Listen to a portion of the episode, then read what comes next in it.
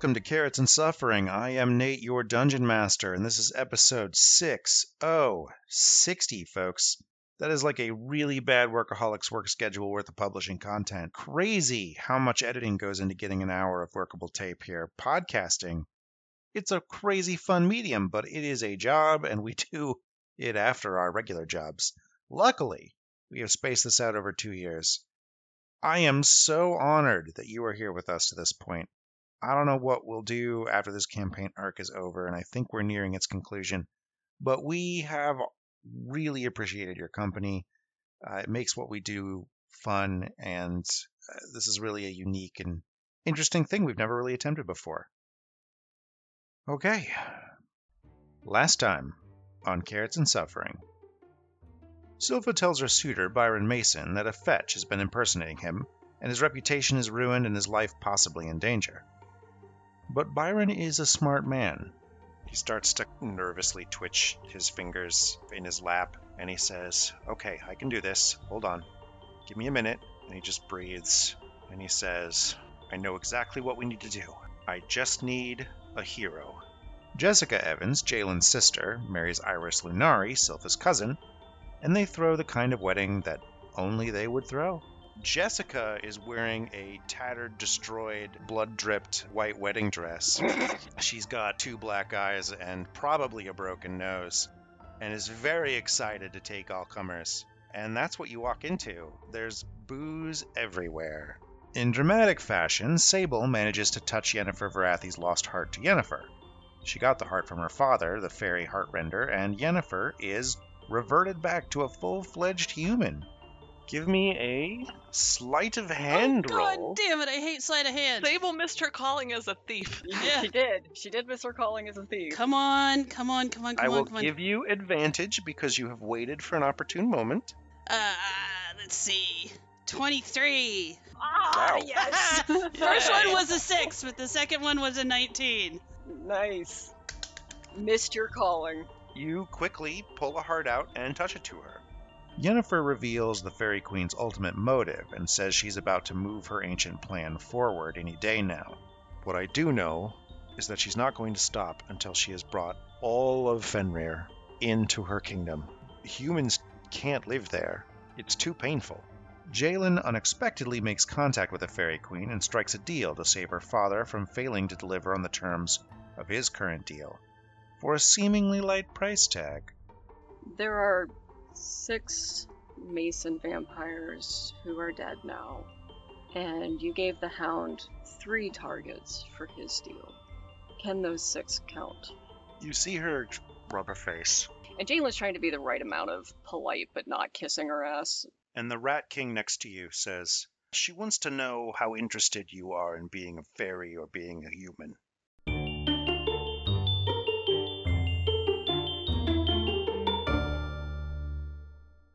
Nate, there's one thing I would have done at the Lunaris once I got there, and that is pretty much the same thing that I did at the Masons, which is offer a bit of honey for somebody to get whistles and make sure that he sh- shows up. Whistles will show up. I don't know if I'm going to need to make a deal immediately, but I want him around just in case. He shows up and appears and says, Hey, you know that deal we had where you give me honey and I give you information on Lorelei? Yeah. This would be a really great time for that. Oh, great. Here. He takes a big fingerful of honey and Mhm. like licks it off his finger and says, Yep, she took the pact. Yeah, I assumed that she would. No, like the whole enchilada. Like, The whole enchilada you offered me? oh yeah, yeah. Huh. she went all in. okay. Good to know. Is she. What can she do now? Can you tell me? Uh, she's got a lot of magic all of a sudden, so comparable to you probably in terms of her ability to turn out power, just not as flexible. Okay. Good to know. Anyway, I just thought you should know that she is beholden to the fairy queen uh, at the moment and full-fledged agent definitely definitely looking out for her best interests Mm. That's important. Are your trumpeters required to be with you at all times? well i can fly just a little faster than them because i'm not carrying a trumpet so they'll be here momentarily Okay. Could I send them off on something? Eh, probably not I've got a lot more honey. Eh, you'll see if they'll buy it Okay. I just want somebody to watch Lorelei and report to me. So the two trumpeters will show up and they, they stay invisible, but you can tell they've shown up because you hear tiny huffing and puffing as they catch up. Hey. And then they stop and pull up the trumpets. I just. Announcing wizards. Thanks. I don't suppose you'd like to go watch someone else, I say as I pick up a honeycomb. Roll me persuasion. Oh, no, that did not go well at all. That would be a seven. One of them huffs out. No, uh, we have to stay with the Herald. It's our only job. You could help me find somebody else to watch someone? That'd be worth Sure. click this much. Yeah, okay. And they blow on the trumpet really hard, and you hear this ear piercing screech you could probably hear from a half block away. And eventually there's more wings. All right. I'm going to pick up a little honeycomb and I'll say this to the Fae who can watch Lorelei and bring me a report by nightfall. It grabs it. Again, it stays invisible, and it says, Yes, ma'am. Back over at House Lunari, the Masons have gathered. Probably the dining hall is the room that's big enough for this meeting. And the heads of the Lunaris have gathered there. Vanessa is away at court, so she's not here. Hanzo is with her, so he's not here. But Melise, Cora, and Gina are, along with Meg, Byron, and Lord and Lady Mason. Silpha would have given Cora a heads up that there would be a family meeting called and that Cora might have the spotlight for a moment. So she would have helped her choose something appropriate to wear for the occasion. Yeah, she's wearing her nicest outfit, which is still not as nice as nobles wear, but she hopes to fix that soon. It's probably the same outfit she wore the night she was dancing with Sable. Silpha will take the lead in initiating the meeting and begin by announcing, as I'm sure everyone has heard by now, last night was eventful. We are living in a time of change, and I would like to use this opportunity to present to you the results of the investment that I asked you to make just a week ago. You see the room nod. I am also here to fulfill the end of my part of our agreement. Cora, come forward. Cora will step forward wearing her nice dress. And Silpha will lay out the necklace, which is complete except for the fact that the silver plates have not been sculpted with their designs, and Silpha has transmuted them into stone.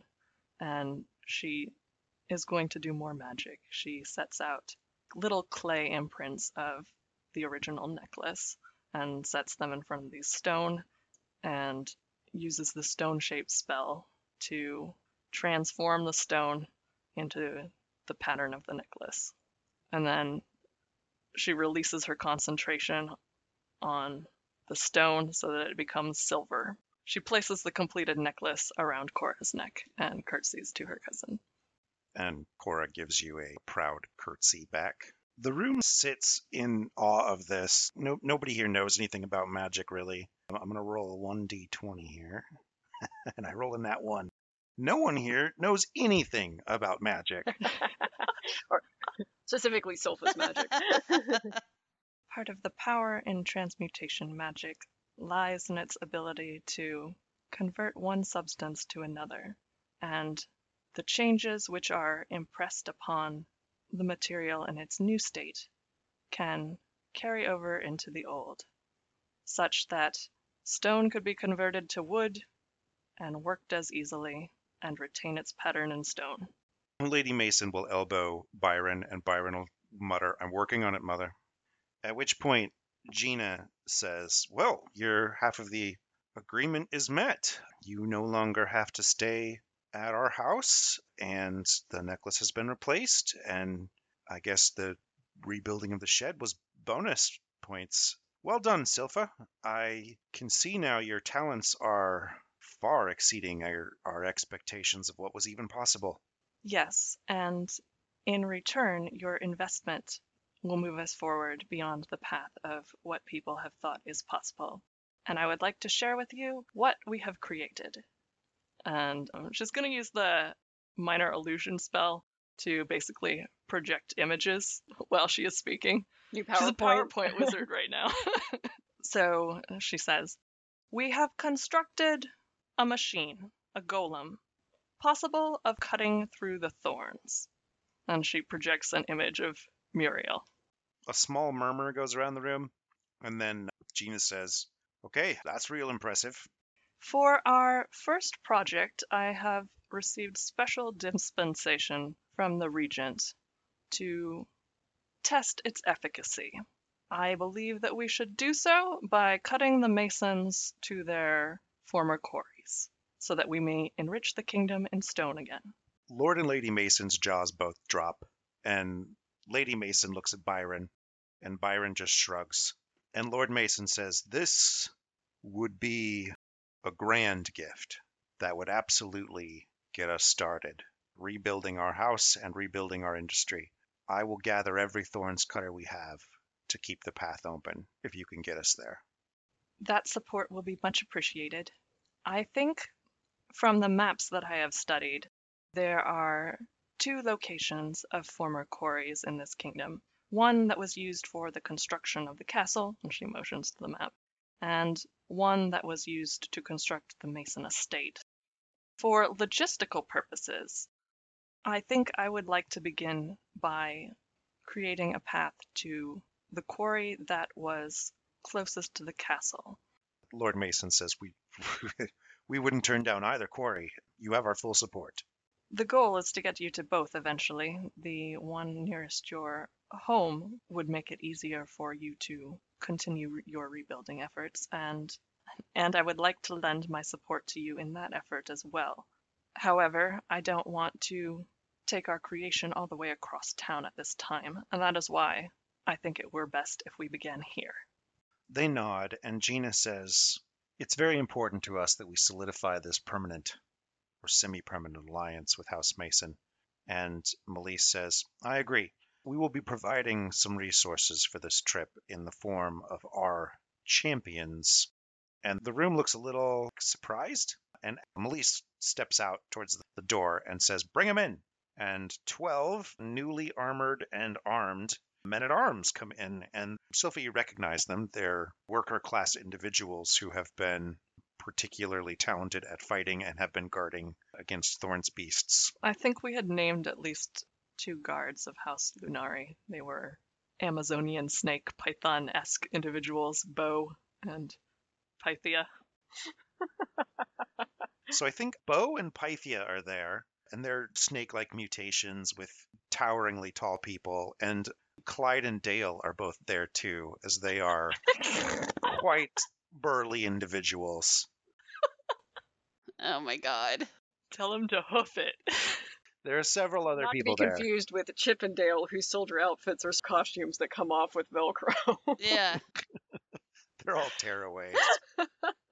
They're actually somewhat impressive, honestly, because the interesting tidbit about most of the champions is that they're a, a, on a higher rung than everybody else, and so they don't tend to get mutated much.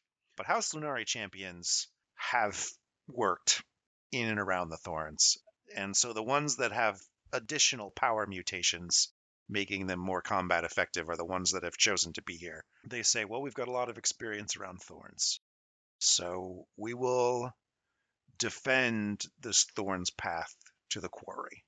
We shall begin as soon as possible. I will accompany this group, and while I have more business to attend to today, I think we should start as early as tomorrow morning. Everybody nods, and then they look at you as the person who is in charge enough to adjourn this meeting. Silpha will adjourn the large meeting and then take a moment with Count and Countess Mason.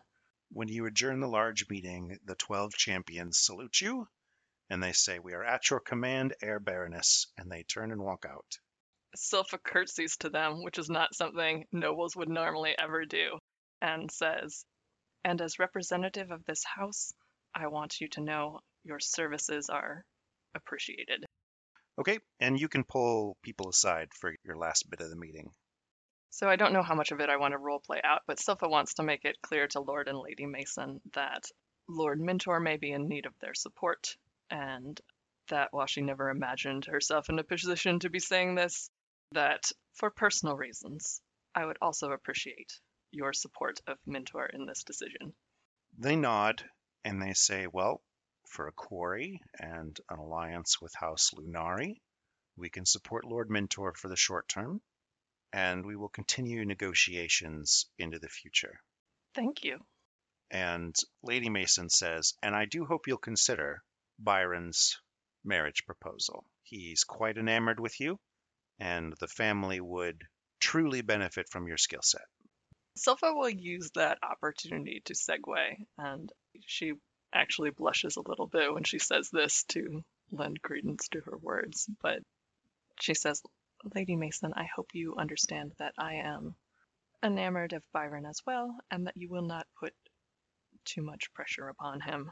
There are likely to be some concerning rumors circulating regarding the events of last night, and I don't know how many will reach your ears, but I want you to know that, well, if anyone were to cause trouble for Byron, I would know about it. And furthermore, if there is anyone who would wish harm to him or his children, I would regard that person as a kind of monster.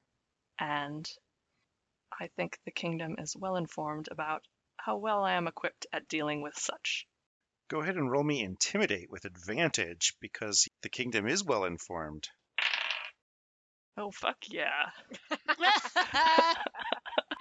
Silpha can be really intimidating when she wants to. Oh, let's see.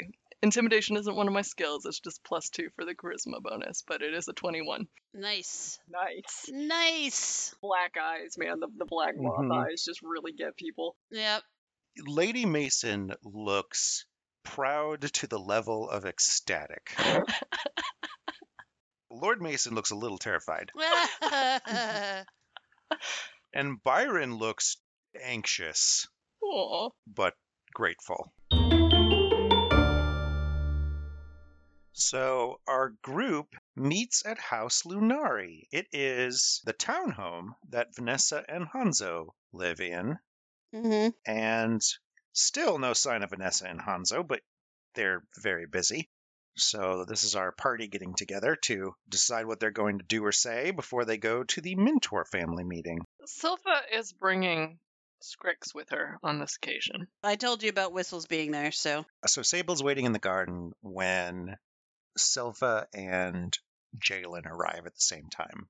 Jalen is alabaster white, and you all know her well enough to know that she is shaken about something. Sable is just she's curled up on one of the benches in the garden looking thoughtful and eyes distant like she's considering something and she scoots over on the bench and makes room for you. Jalen, what's happened? Uh, Let's let's all come inside. yeah. And so she'll lead her friends into the house. And once we get in the room, Jalen takes out Helga's tarts and says, "These are for you all. Um, I have, I have um something else for each of you." She puts her pack down and she opens it up, and she, she's still like obviously shaken, but she's just not quite there yet. She's like trying to Mhm. trying to get to that point, but she pulls out a hand crossbow and twelve silvered crossbow bolts and looks at Silpha and says, I know sometimes you get a little tapped out on your magic. I mean, it doesn't happen much, but sometimes it does. And so I thought this might help you out. I remember showing you how to use mine a few years ago, and you actually seemed like you were pretty adept. Um, I snicked this from the guild. It's used, but you know, it's nice and broken in, and I got these silvered for you. And she hands them over. Thank you, Jalen. I'm I'm a little concerned that you're you're arming us. What's going on? she puts up a hand and says, "Just give me a minute." And she goes back into her bag and comes up with a looks like a roll of suede, and she pulls it out and looks at Sable and says, "I had this made for you. It was going to be for your next birthday, but let's be honest, we're getting ready to do something that." You know, the gods know if any of us will see our next birthdays, so I'm just going to give it to you now. And she unrolls it, and it, it's a very long pair of suede gloves that are lined on the inside. The suede is like baby butt soft, like it is really Yeah. soft and it's really supple. And the palms are reinforced, but the fingers are like really dexterous. so that she won't lose any of her Mhm. finger function on that. And and she says these are soft, but they're also really strong. And they have lacing at the top, so she can pull these all the way up her arm and pull them Mhm. tight and tie them to something else so they never come off. And she said, I thought these might hold up better than the wraps that you usually have. Also, it's winter and it'll be warmer. And they match Sable's color scheme Yeah. perfectly. Under the face mask that she wears, you can see you you can always tell when Sable smiles. Looks at these and she picks them up and she touches them and there is a soft smile on her face. And she looks up and you can see the appreciation in her eyes, but what comes out of her mouth is, "You think we're going to die." I think it's possible, maybe even likely. I'd like us to be equipped, Sable, as much as we can be, so that maybe we don't. She nods, but the solemnity of this gift is not lost on her. I think Silpha has a similar look and says, We always understood the risk in this, but I think you might be the most courageous of us all. Jalen almost like swoons with like, I can't believe you're saying this to me. What have you learned since we last saw you that has impressed upon you the gravity of what we're doing? My decision to give you these gifts had nothing to do with this past day. I was already doing that. She closes her eyes for a moment and opens them and looks at Sable and says, Sable, I'm I'm sorry. I've given you pronouncements and judgments and made calls on your moral behalf that I didn't have any place to make. And I just did something that really points to the hypocrisy of all that. I um I saw her. I I met her. Fairy Queen, her? She stands up and paces away a little bit and goes, I um I feel like throwing up. Yeah. Yeah. Sable closes her eyes and leaves them closed for a moment, and then she opens them up and says, Did you go to her? Fairies aren't allowed to approach you. No. I I was not seeking her out. I was planning to talk to an intermediary the way we have done. And the intermediary gave me a direct line. Meaning, he had this ball, this this Hmm. like crystal ball, and I held it, and it just showed her to me. and so you met her. So I met her. Silpha just kind of swallows and goes even paler and is just trying to gather her thoughts. Sable says, Huh, and kind of turns and looks out the window. I made a deal, but it was the conditions were sort of already met. It's a retroactive deal. Sable closes her eyes. I don't know if anyone can see her because she's looking out the window, but sh- her eyes are closed as she said this, and she says, There is absolutely no way that the Fairy Queen would make a deal where the debt had already been paid. What did you give her? I gave her the promise that I would thoroughly consider becoming a fairy when the time comes, Silpha's jaw drops. which is something I was planning to do anyway. I don't know if your idea of thorough consideration is the same as a fairy's. Hmm. I wonder what thorough means to a, an immortal being. Don't know. Without turning around, Sable says, Welcome to the realm of the beholden. Yeah, well, um, What did she give you? she considers Kylan's deal fulfilled and also agreed to have him informed about that immediately. Also, she told me free of charge that he's alive and still in the human realm. Because it benefited her. I'm sure it did. She's. If she actually looks like that, she's terrible. I would say beyond human understanding. I mean, she's beautiful, but she's terrifying. Silpha's at this point just sitting and staring quietly at her hands. How did your days go? Well, mine has been mundane in comparison. I I fulfilled my obligations to my family, so I no longer have to remain on the premise of the country estate, although I may choose to do so. And I successfully implemented some new magics that I had been working on, and I believe that I have persuaded the Masons to side with Lord Mentor in the upcoming Lord's Council. Additionally, I have offered the services of Muriel to cut the Masons to their quarry. Oh, good. I persuaded everyone that we should begin with cutting our way to the quarry that is closest to the castle. We'll begin work on it tomorrow. I thought logistically that would move us forward along our path faster. Jalen gets out Mia's map and unrolls it and looks at where the quarry is to the castle, and she says, "Well, I don't think we were had any hope of getting to the castle in one day, so that makes sense to me." That was my thoughts exactly. That it would people would know about our project, but they wouldn't know that we intended to move beyond to the castle, and that would also ensure that we have a clear path out too, at least part of the way. Then, as a as an end note to all of this, she says, "Oh, and um," she pulls out the chain hanging around her neck and says, "Lord Byron proposed to me." What? Like like proposed proposed? I don't know. I, I think there's more important things to talk about. I'm certain. I mean, there's other things to talk about that might be weightier to the world, but Silpha, Jessica got married. Silpha's jaw drops, but then she like breaks out in a huge grin. Seriously? Uh huh. to Iris? To Iris. They're going on hour 18 of the Rager at Social Lives. So Silpha pushes back and like this is this is like the most hilarious thing she has heard all day. This has really broken the somberness of the mood for like a moment and just cackle laughs. Um excuse me. There's gonna be another party to save face at, at your your estate. Iris could never hope to do better. Neither could she, in a weird way. I'm hoping she'll get very interested in his end of the family business. I think that's a surety. Lynn and a couple of Pornino champions are headed to the Lunari estate to help protect the Masons, especially Byron and his kids. Although I guess Lynn is coming with us when we go.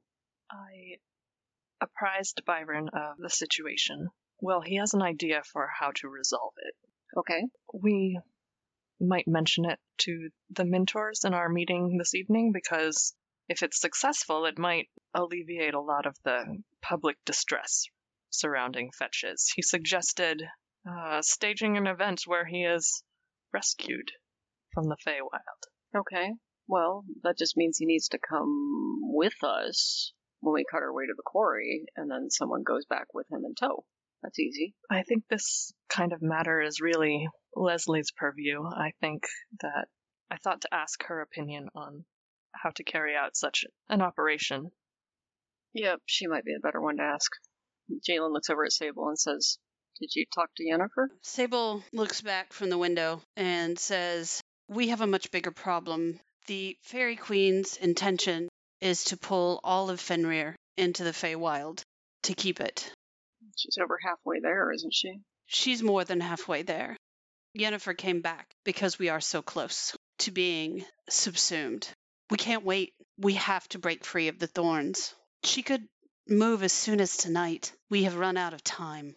You want to leave tonight? I at least want to scout. I had planned to do research this evening on previous expeditions to the castle. I would still like to carry that out, and scouting is also a solid plan. It would help in our endeavor to begin cutting our way towards the castle tomorrow. I mean, you just want to find the lay of the land, Sable, just make sure we know our path? Do you want a future? Yeah, I want a future, Sable, but jumping a gun could get us killed faster. I mean, yeah, I'm not really betting on us coming back alive from this whole thing, but I'd like to give us the best chances we can.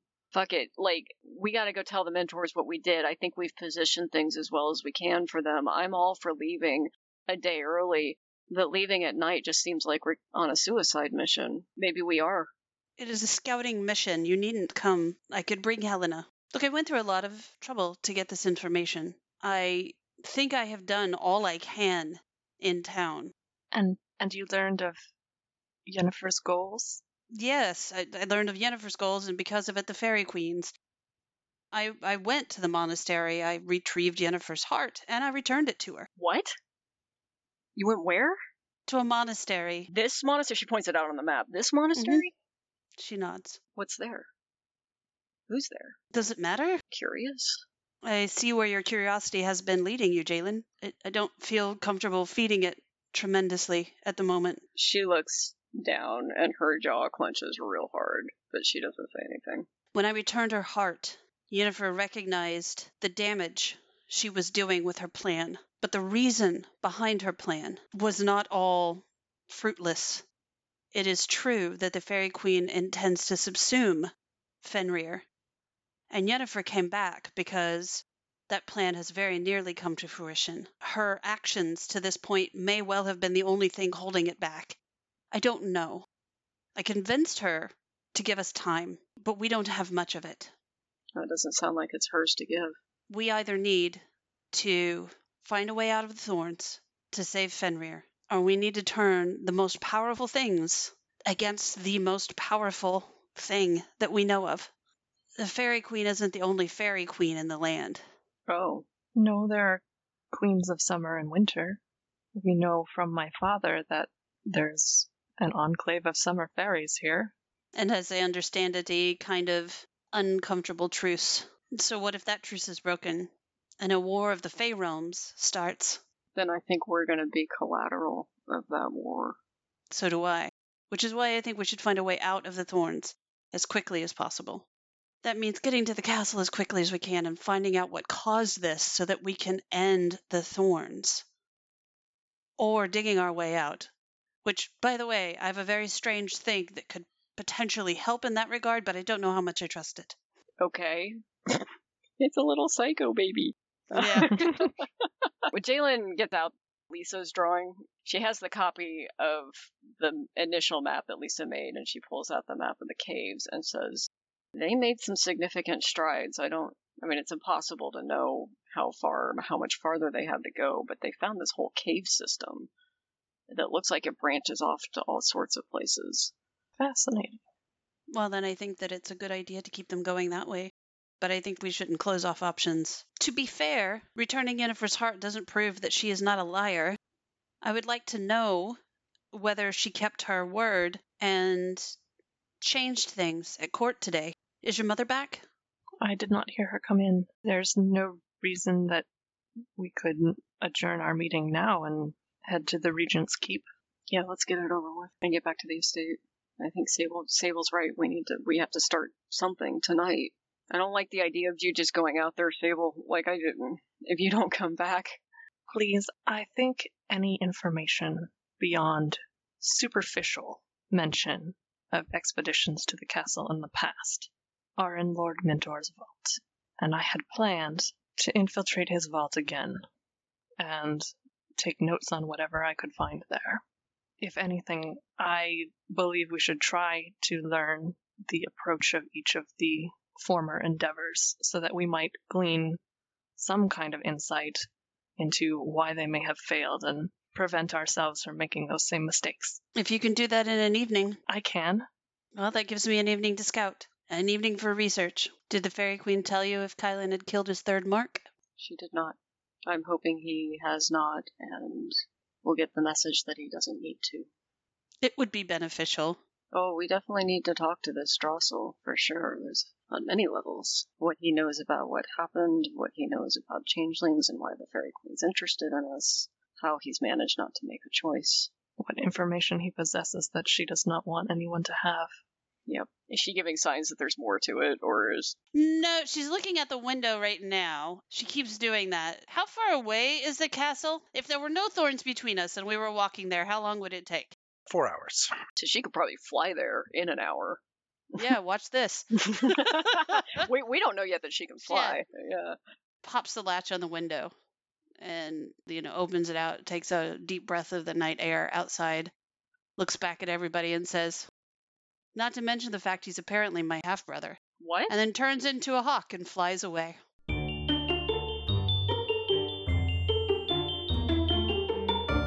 And it's time for Fairy Facts. Today is brought to you by The Brownie. If you could see my gut right now, you would know that I like a good brownie. However, this is the Fairy Brownie. Brownies are fairy workers who, for a small fee of food or honey, or perhaps a properly prepared location, will do a portion of the chores in your home or at a flour mill. Brownies are generally short, ugly, and rugged with tatters of clothes or just plain naked. Weak and dumb brownies are called dobbies. Angry and mischievous brownies become bogarts. These fairy creatures can sometimes turn invisible, but not to worry, they're generally nice enough creatures. The trick is not to overwork or overpay them, nor to become overly reliant on their generous nature. If you leave them to do the work, they'll get upset and start causing trouble. If you overpay them or offer them clothes, they'll be offended and they'll leave. Brownies are usually solitary creatures and often have names and stories behind them. Maggie Moloch haunts flour mills at night with her son Brownie Clod. Fenadore was a handsome fairy. who was cursed to be ugly, dumb, and naked when he skipped out on one of the local town festivals. Cumulus has huge ears and a huge nose, and its nose is so big he has no mouth and has to stuff food up his nostrils to eat. Brownies generally seem to be morality tales on how to treat workers, a cautionary tale about tipping appropriately. In terms of dealing with a brownie, well, don't be a jerk. Don't flaunt your wealth. Let them do whatever it is they want to do for a simple wage of bread and honey. Okay, let's get back to the show.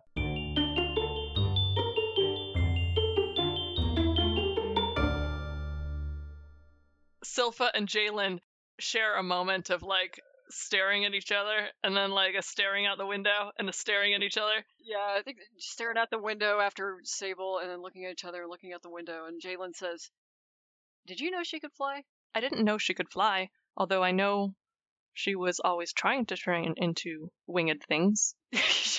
Pro- processing one after another. Sable can fly. Sable just left. Sable just went to the castle. and I think she like she slumps over the windowsill and like just covers her buries her head in her hands and goes, "Oh my god. Oh my god." Where you going, Sable? Heading out toward the castle. Give me a disadvantaged survival check. Hmm. Watch this. Hold my beer. Hold my beer. You're Hold not mead. going. You're not No. going anywhere. I rolled a 16 and a 15. Oh, Add good. my my survival on that. That is a 23. Woo. Ha ha. Take that disadvantaged survival roll. it occurs to you that if you fly high enough, nothing's going to come out of the tree line and get you immediately. Uh, so you take a really high flight path and you get to the castle without a problem. The castle is wildly overgrown. Yep. The stone was obviously mason stonework, has aged fine. It looks great for a thousand year old castle. It's pretty impressive. But the vines have sort of shattered in the windows the Mhm. roof, which was made of wood and you know straw and such, is completely destroyed. It's still standing, like there's a roof on it, but there are giant holes, like you would not want to stand on the roof. There's a huge set of front doors to the castle, which have a massive sigil carved on them, Mhm. carved into them and painted over the top, and it looks like there's some sort of magic seal holding the front door shut. Other than that, it's eerily quiet, but you see things moving in the dark around the castle. I have hawk eyes. I would really like to see what that is, what those things are if I can. Roll me perception. Well, normal will get me a 17. There are human sized creatures roaming around, and you get the impression that there's like, they're shifters. They're Mhm. heavily devolved people who have sort of found their way Mhm. to this castle or maybe failed to escape it. But they seem to be roaming through a maze, which was part of this castle. It had a hedge maze instead of a moat. Mm, like the like the Mason's estate. Some of them appear to be carrying weapons. Are they werewolves? No. Okay. Lots of like extra muscle, horns, mutations. Okay. And then every once in a while, you'll see something just sort of blink. And then there's a massive wolf. And it takes something down, grabs it in its jaws, and blinks again, and it's gone. That's scary. Takes one of these people? Yeah. Damn. All right. Is there anybody that looks remotely human still? No. Is there any way into the castle, inside the castle, if I fly in, like There through one of the windows? Huge holes in the roof, and the windows were really high up, like they were these big, picturesque glass things way above human height. You can fly through any number of them. I want to peruse the innards, but carefully. Give me another disadvantage survival roll. Oh, Did you roll a one? I did. Oh no. Uh, you you go through a window and are immediately lost. This castle was built by Mason Construction. It is every bit as horrendously difficult to navigate as House Yeah. Mason was. You go up to go down, you're struggling to find another window to get out. Mm-hmm. Give me stealth or perception, your choice. So yeah, that's still not good. That's a No. ten. 10. Okay. Sorry. Hopefully, it's not gonna just kill me outright. Whatever it is. So you're flying. These things are not hiding from you, so you'll see them. But Yeah. you see them when you're near them. Yeah. You th- turn into one room, and it's a large art room filled with mm-hmm. pieces of art. It's been destroyed. Like the pieces of art are pulled down Yep. and lying around on the Mhm. floor. There used to be fabric that's all sort of torn up. There are bones just like scattered across the floor. And there's a big chimney that you could probably get out of, like a fireplace Mm-hmm. if you went up the chimney, you could probably get out. And as you're sort of doing a little lazy circle, something Uh-huh. comes out from the torn up cloth, and there is a gigantic wolf. Okay. Roll me initiative. Oh shit. Okay. Sorry, folks. I'm gonna see if I can't make quick work of getting the fuck out of here. Uh, that would be uh 14. Okay, bad news. Wolf beats you on initiative. Oh shit.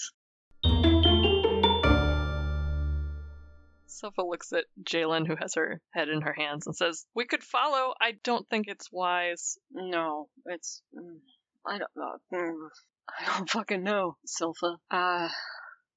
Okay, okay, okay, okay. Look, um, and she she turns around and sits on the ground, like with her back to the window, and says, "Okay, she went to go check it out. She might be back tonight. She might not be back tonight. She might be dead. So we're gonna go talk to the mentors.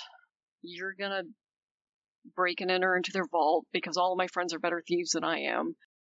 And if she doesn't come back, we have to go, and we'll go in the morning. If she does come back, then great. Silpha, are we still friends? Silpha's quiet for a moment. You mean, I consider you my friend, Jalen, and as long as you consider me your friend, I don't see why anything should change. Okay. Do you trust me? I I don't know. I don't know what you've done. I don't know what ramifications what you've done may have.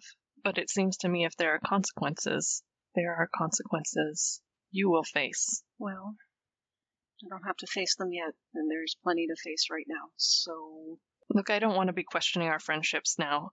I don't either. We have a greater task at hand. I will always consider you a friend, Silpha. Uh, it's a lot easier probably on my end because you haven't done a lot of shithead shit, so I have to hope that the same is true of Sable, but just have no place to hold her to that, and she doesn't owe me a damn thing, and neither do you. Let's go talk to the mentors. Yes. Okay, so you're a hawk. It is a wolf. It wants to eat you. You are flying and have an advantage here, so it's going to take disadvantage on its attack roll. Okay. It rolls a 10, a 14 to bite you. AC. Uh, Hawk 12? AC is oh 13, but you're still going to get bited. Yep. I need you to make a Constitution saving throw versus lycanthropy. Oh, that's not bad though. That's a 19. You get bit, and you can feel this energy surge through you, and you fight it off. But you realize something about this area you've been flying through. It is bathed in permanent full moon moonlight. Mm. you are you are effectively standing in moonlight as if it is the full moon everywhere that you've been in this building which Yep. explains why none of these creatures have the ability to turn back Right.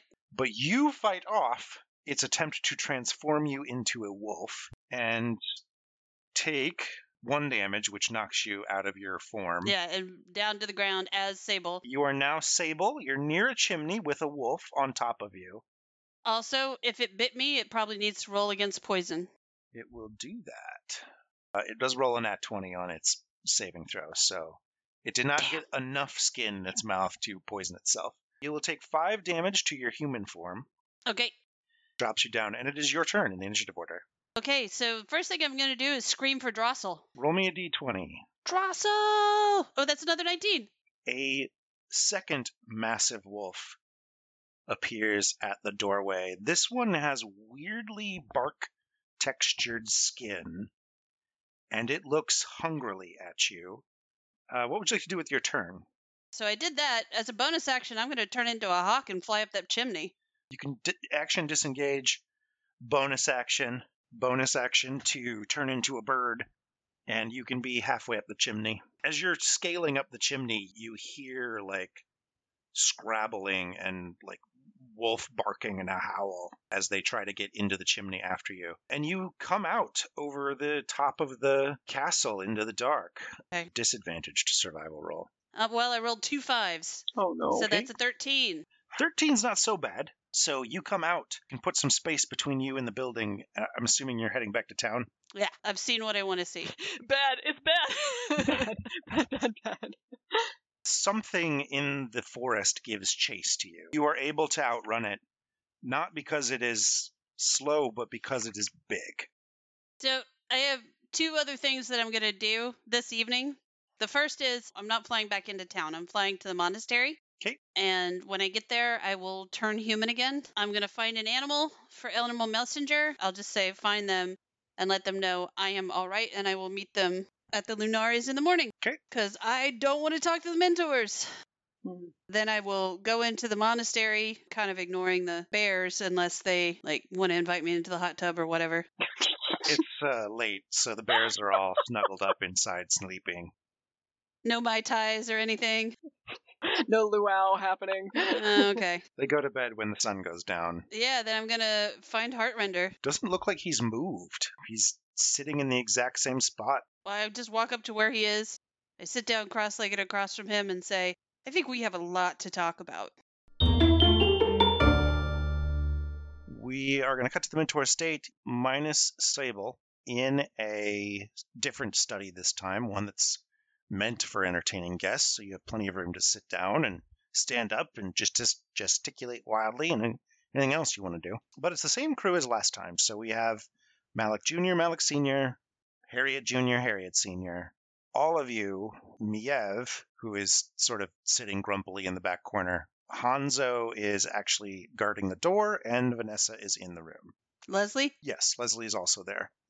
Not in disguise at all, just sitting irritated. Malik says, Well, it's time for our report. Um, how did the last 24 hours go? Well, first, Sable apologizes for her inability to be here this evening. She had pressing business to attend to. But it's my understanding that she learned a great deal about Yennefer and her motivations and was to some extent able to ameliorate the situation. So I believe that some of the immediate turmoil is resolved. However, there is now a larger issue at hand that has come to our awareness. It would seem that we are indeed at war with the Fairy Queen, and uh, her ultimate intention is to absorb this realm into hers, and she is close. Closer than we thought. The room sort of takes a deep breath. Harriet says, The different negotiations went stable.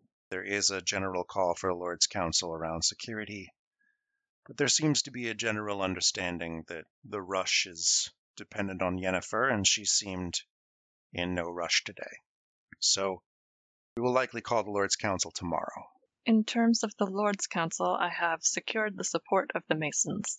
I secured House Evans. Then we are out of immediate danger. We can call the Lord's Council safely. Alex Sr. nods and looks quite quite proud of you all. And Silpha will lean in at this point and say, Though she is not present, you really have to credit Sable. Sable's work today is what saved the day, sir. Harriet went through a similarly moody phase two years ago. She'll get over it, and she'll be back, and she will contribute to this kingdom positively, I am certain. And Malik says, Well, we can call the Lord's Council, and we can work on security. And Harriet says, Which brings us to the last item of business. Leslie, I have decided to relinquish the Spy Master title to you on one condition. House Mentor still needs the best and brightest. One marriage contract signed immediately this evening, and you are the Spy Master for life.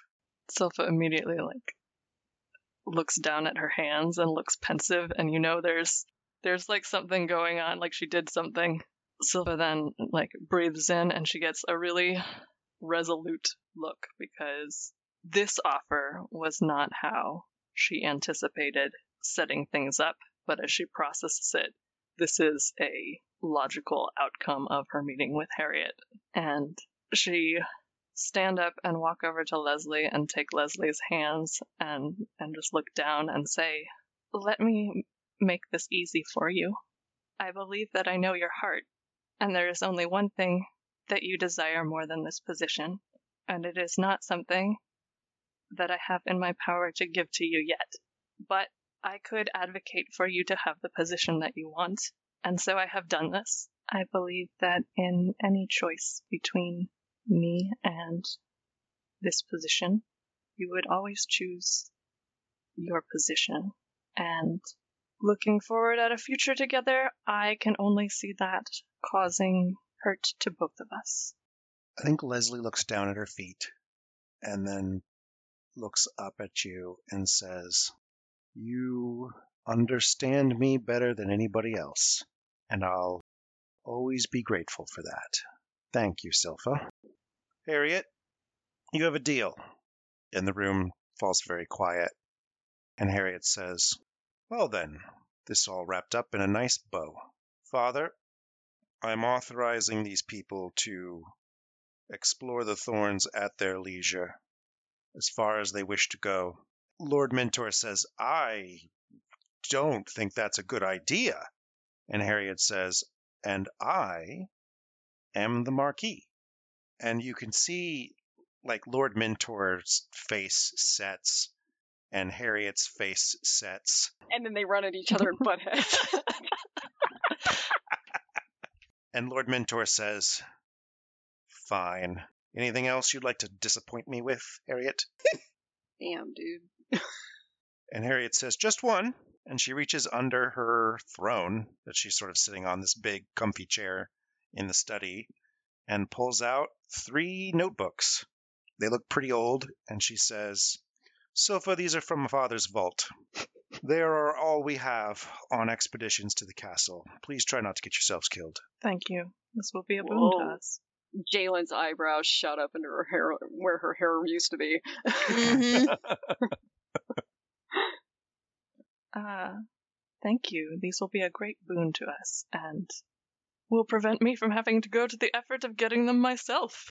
Lord Mentor looks wildly irritated. T- tell us the shade of scarlet that he goes.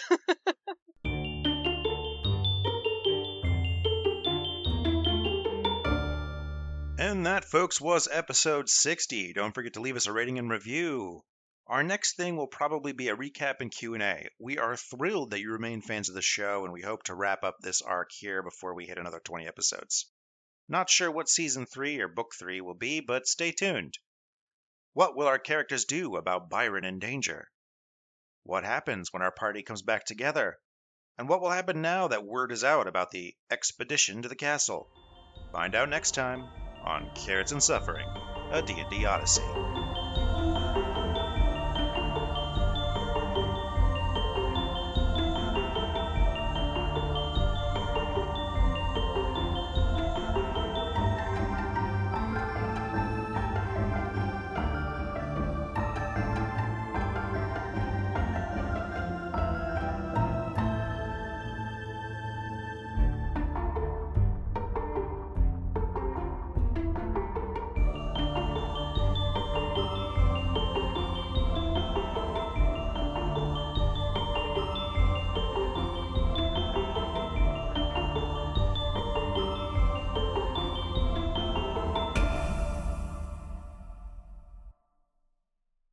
Can definitely hear litter box picked up. Oh.